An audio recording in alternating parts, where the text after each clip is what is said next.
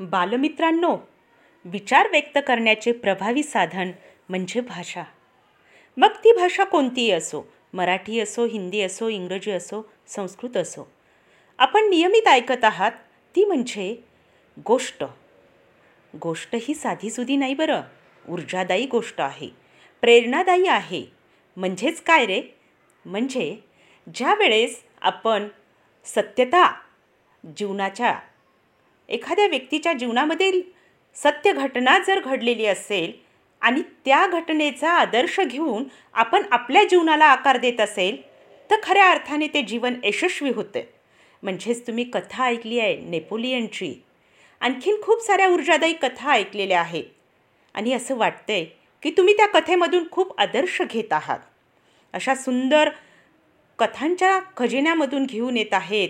आपल्या उपक्रमशील अध्यापिका शुभांगी जयसिंगराव सरनाईक आजच्या कथेचं नाव आहे पेराल तेच उगवेल. चला तर मित्रांनो गोष्ट ऐकूया. नमस्कार बालमित्रांनो. प्रेरक कथांच्या खजिन्यातून एक सुंदरशी प्रेरक कथा घेऊन मी शुभांगी सरनाईक आपलं सहर्ष स्वागत करते आहे.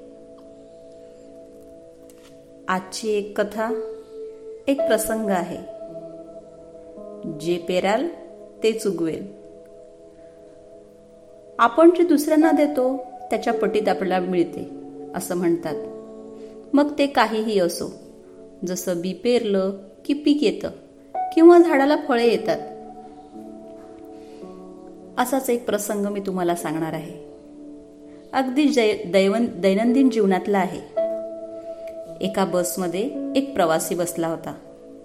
बऱ्याच वर्षापूर्वीची गोष्ट आहे बरं मुलांना. आणि त्या प्रवास्याने कंडक्टरला पैसे दिले आणि तिकीट घेतले. कंडक्टरकडे सुटे पैसे नव्हते. त्यामुळे त्याने दोन रुपये नंतर देतो असे सांगितले. प्रवासाची उतरण्याची वेळ झाली. प्रवासी पैसे मागू लागला. कंडक्टरकडे आताही सुटे पैसे नव्हते. त्यामुळे त्यांनी त्या प्रवासाला पाच रुपये दिले आणि तीन रुपये परत आणा असे सांगितले. पण पैसे मिळाल्यामुळे प्रवासी अगदी रमतगमत निघाला. बसची वेळ झाल्यामुळे बस पुढे निघाली. आता बस गेल्यामुळे प्रवासाला वाटले आता मला तीन रुपये मिळाले. मग तो पुढे निघाला. आता जास्त पैसे मिळाले होते पण त्याला हे माहिती होतं की आपण जर कोणाचे पैसे बुडवले तर आपलेही पैसे बुडतात किंवा जातात. मग त्याने ठरवलं चला आपण ह्या पैशांची केळी खाऊया. केळी वीस रुपये डझन होती. मग त्याने दहा रुपयाची अर्धा डझन केळी घेतली. बघा मुलांनो ह्यातले तीन रुपये त्या कंडक्टरचे होते बरं का? आता ह्यानी तिथेच ते दोन केळी खाऊन घेतल्या आणि बाकीची केळी घेऊन तो घरी निघाला. पावसाळ्याचे दिवस होते म्हणून तो जरा सांभाळूनच चालत होता. तेवढ्यात मागून एक म्हैस धावत धावत आली. आणि त्याला एक जोरदार धक्का दिला.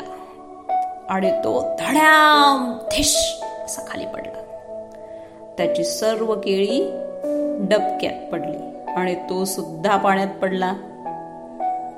बघा त्याने तीन रुपये बुडवले होते. त्यासाठी त्याचे सात रुपये खर्च केले आणि ते दहाही रुपये पाण्यात गेले.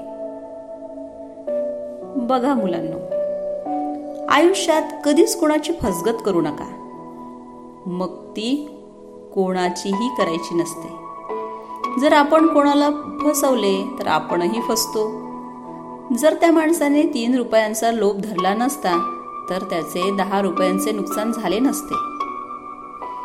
तुम्ही सुद्धा कधी कधी कोणाचे खोडरबर घेता आणि ते स्वतःजवळ ठेवून देता. असं करू नका नाहीतर तुमचा पेन सुद्धा हरवू शकतो बरं. तुम्ही जर दुसऱ्याला फसवलं तर तुमची सुद्धा फसगत होते आणि तुम्ही सुद्धा फसता. आपल्या शाळेत सर किंवा मॅडम सांगतात की हा धडा पाठ करून या. आपण सांगतो हो मी पाठ केला. पण तो आपण पाठ केलेलाच नसतो. तोच प्रश्न नेमका परीक्षेत येतो. आता सांगा बरं कोण फसलं? तुम्हीच ना? म्हणून प्रामाणिकपणे आपलं काम करा. जर एखादी वस्तू आपल्याला दिसली तर ती त्याची त्याला परत करा. किंवा आपल्या जर शाळेत काही सांगितलं असेल अभ्यास करायला तर तो प्रामाणिकपणे करा. फसवू नका आणि स्वतःही फसू नका. आवडली का गोष्ट? उद्या पुन्हा भेटू एका नवीन कथेसह नवीन ऊर्जेसह. तोपर्यंत धन्यवाद.